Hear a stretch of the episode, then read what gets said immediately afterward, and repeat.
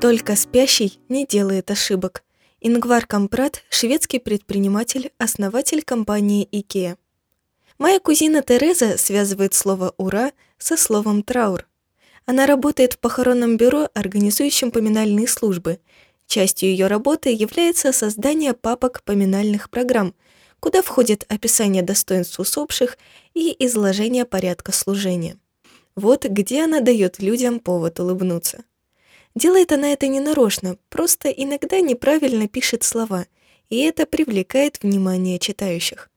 Как-то раз она написала «Джонни – ближайший друг умершего». Но ошиблась на одну букву, и у нее вышло «Джонни – ближайший вдруг умершего». На других похоронах она собиралась написать, что покойный оставил после себя жену Мэри. Когда гости похорон прочли свои программки, там говорилось «оставил подле себя жену Мэри». Был случай, когда она включила в программу группу, которая должна была исполнить гимн «Когда мы достигнем небес». Только вот не задача. Когда программа была напечатана, она гласила «Когда мы достигнем небес». Звучит как-то нездорово, тебе не кажется? Расстраивается ли Тереза, когда делает подобные ошибки? Ругает ли она сервис проверки правописания, который так и подводит? Думаю, да.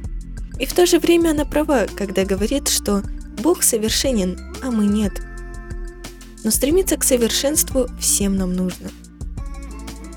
Не кажется ли тебе, что ругать себя за ошибки нас заставляет порой наша гордыня?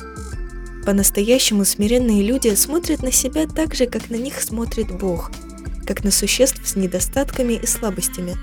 Они не радуются, когда делают ошибки, но и не удивляются этому и не унывают.